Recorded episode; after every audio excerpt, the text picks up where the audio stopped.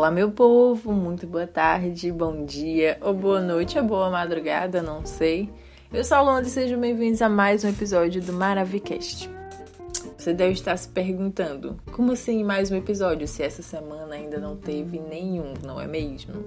Então, vim dar minhas caras aqui também para fazer esse comunicado e dizer que, como falei para vocês em algum momento desses últimos episódios aí, que já temos, eu disse que muito provavelmente um dia esse podcast seria um podcast normal, com uma frequência normal, que é o que? Uma vez por semana. E chegou esse tempo. Chega para a vida de todos, todos na, vi, na Terra e chegou para mim também, não é mesmo? Então é isso. A vida que voltou ao normal. E, tipo, eu já estou no trabalho normalmente, então eu tenho a minha carga horária normal. E, assim, Infelizmente ou felizmente, é o que paga as minhas contas. O podcast é o que eu amo fazer, mas não paga as minhas contas. Então eu preciso nem pagar as contas, mas ter dinheiro para comprar meu lanche. E aí, é isto.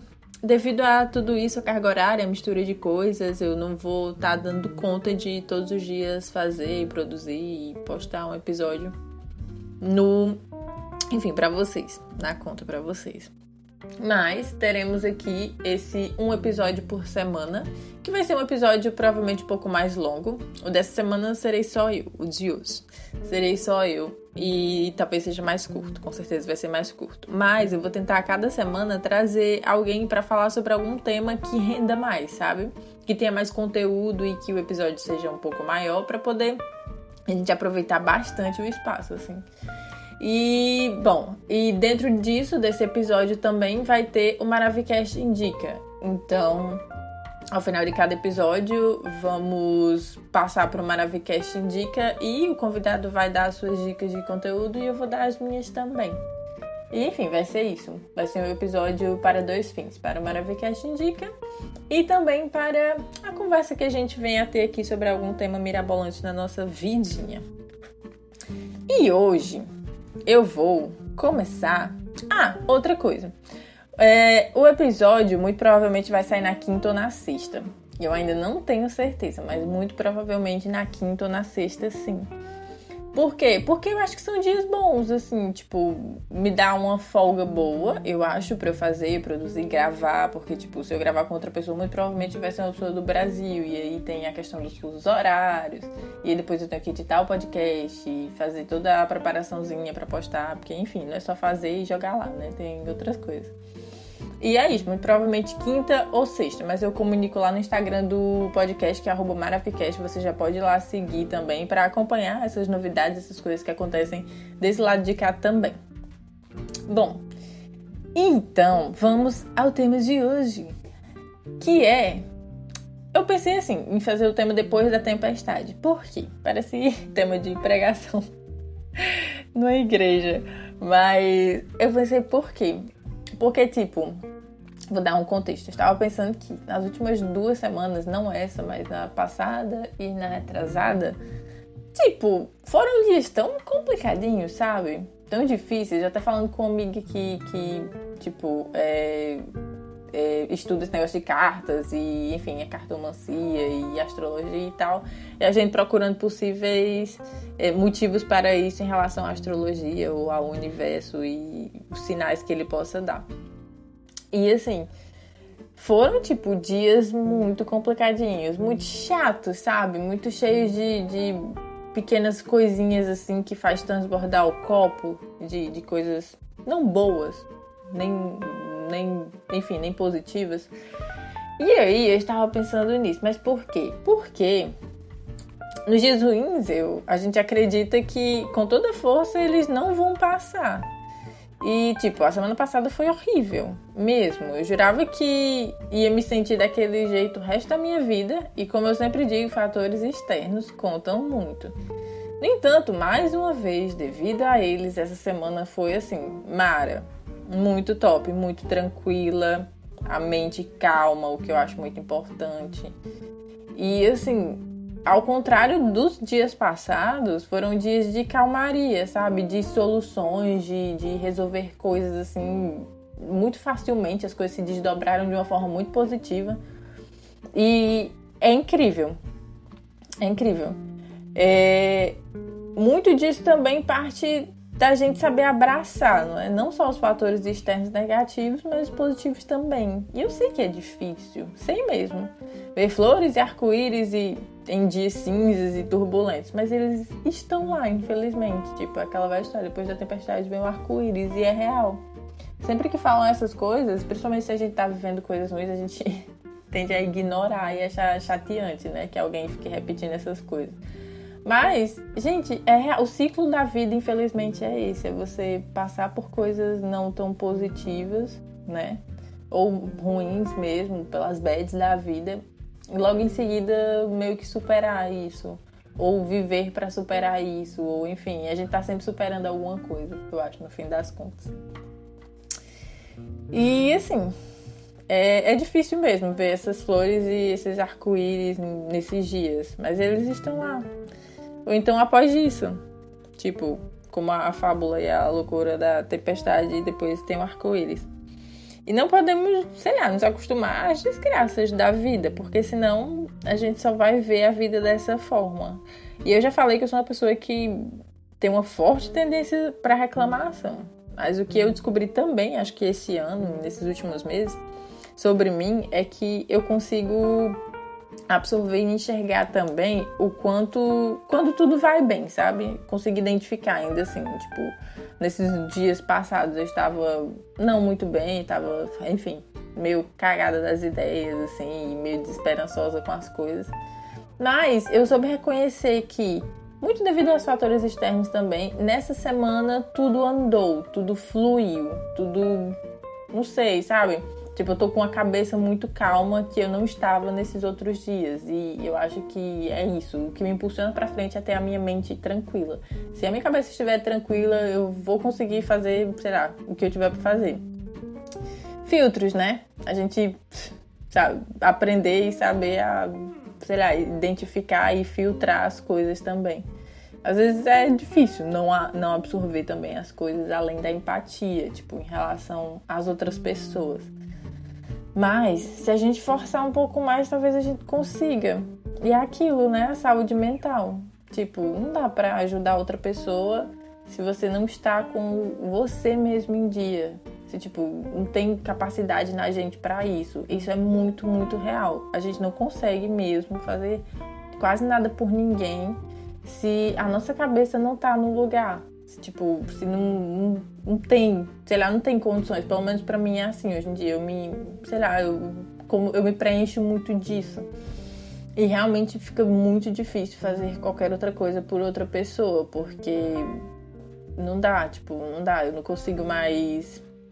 É, não estando bem, fazer tanto quanto eu gostaria. E assim, quando a gente se acalma, quando a gente cuida da gente, quando a gente tipo tem uma atenção especial pra gente, eu acho que as coisas fluem melhor nesse sentido. E cada um, acho que ao longo da vida descobre, né, os seus antídotos, como eu também já falei aqui em outro episódio. Cada um descobre ao longo da vida aquilo que faz você voltar meio que ao lugar, assim, colocar a sua cabeça no, no centro de novo.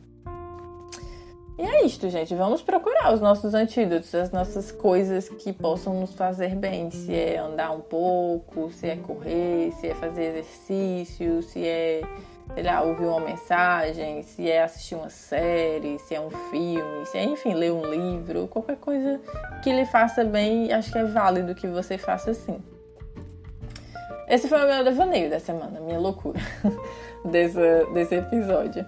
E agora vamos para o Maravicast Indica. Maravicast Indica.